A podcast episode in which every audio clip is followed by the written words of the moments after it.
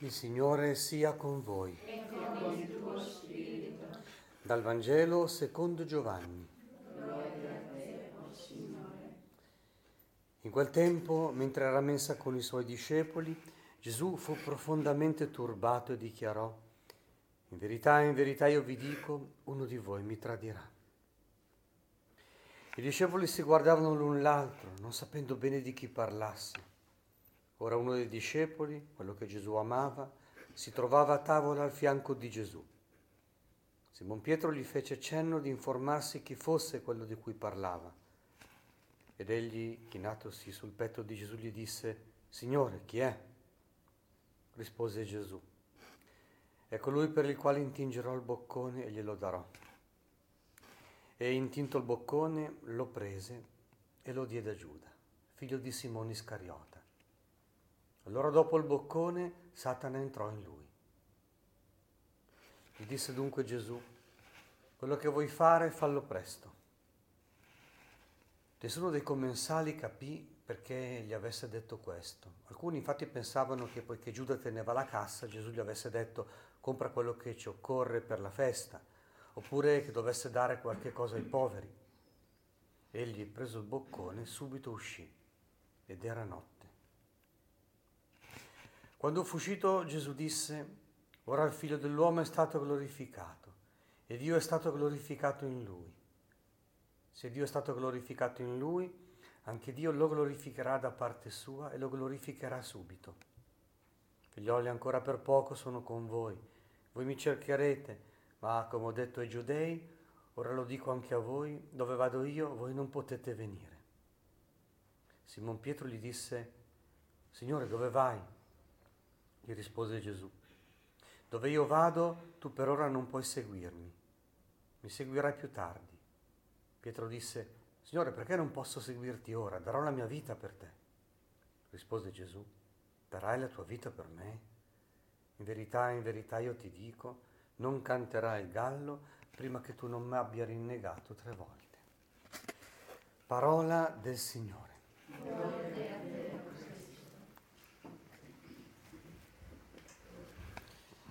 Perché Gesù va in croce? Va in croce per farsi carico di tutto,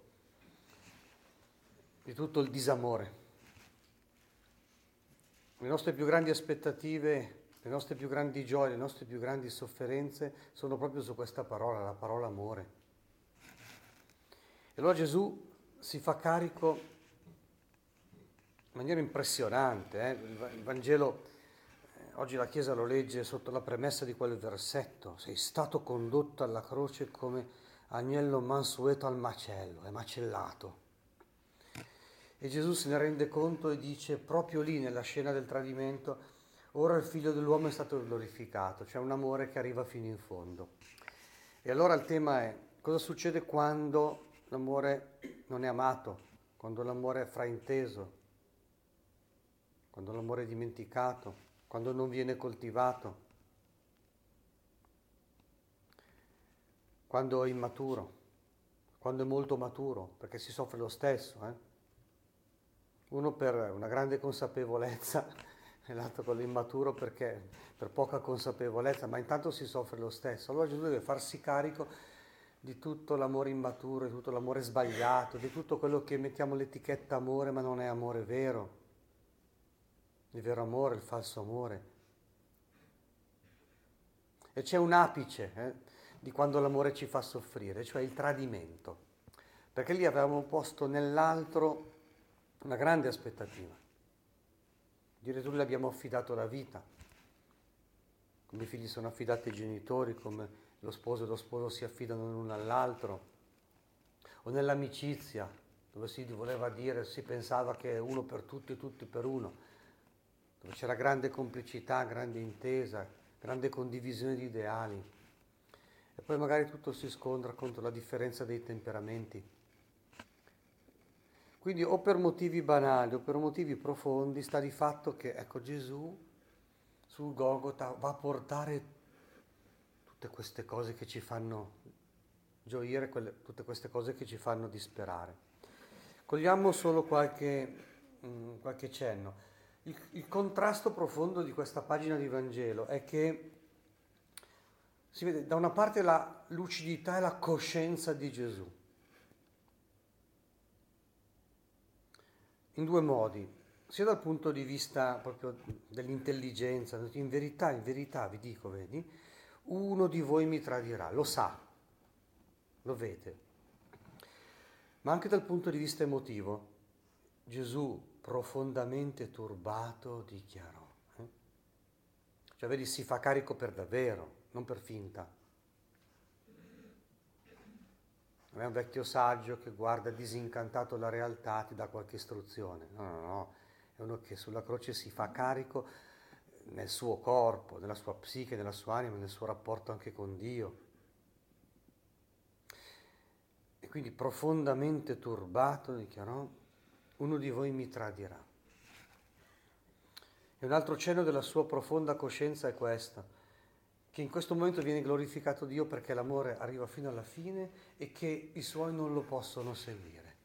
Quello che ho detto ai giudei, loro perché hanno indurito il cuore, voi perché siete immaturi, sta di fatto che dove vado io voi non mi potete seguire. Qui è quando l'amore vive delle quote di solitudine.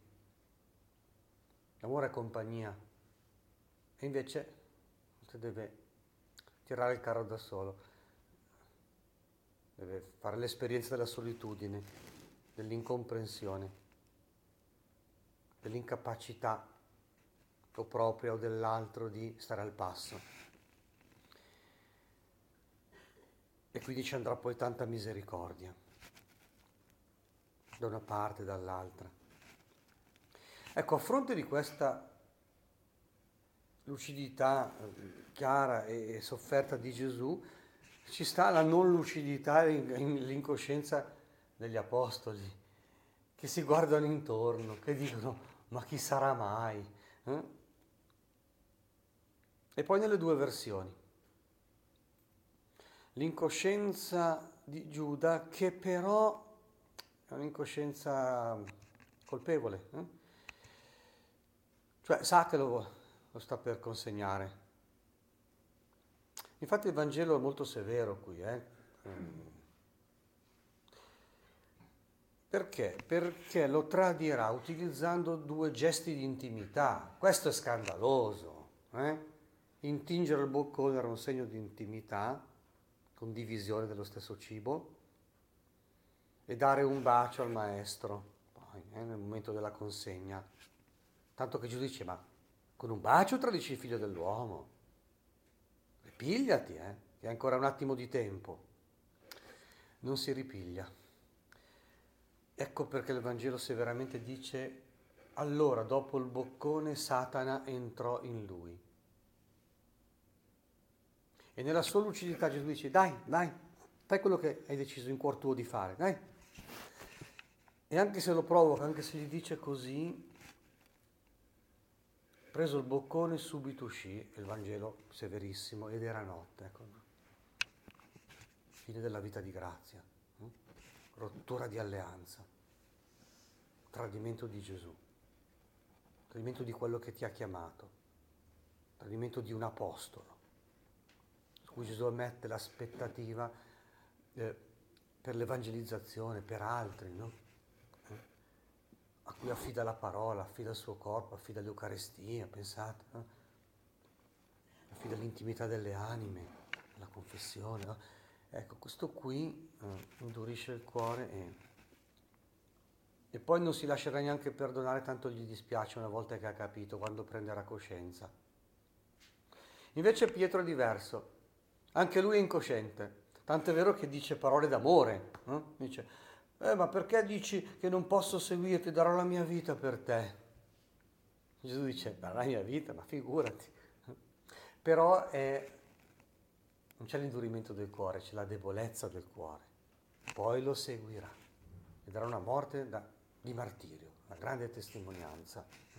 Diventerà poi la roccia, adesso è ancora friabile. E quindi Gesù deve andare al Calvario poi tutto solo, col dispiacere di vedere che i suoi il popolo è disperso, che i suoi sono intimoriti e che uno degli apostoli addirittura lo tradirà, eh, di un tradimento di malizia e non solo di debolezza. Ma proprio così Gesù dice, ora il figlio dell'uomo è stato glorificato, Dio è stato glorificato, perché lì si vede c'è un, una maturità affettiva grande, no? Gesù che gioca la scena del tradimento invece di indurire il cuore, di cancellare l'alto, di scappare via, di non dialogare più. Eh?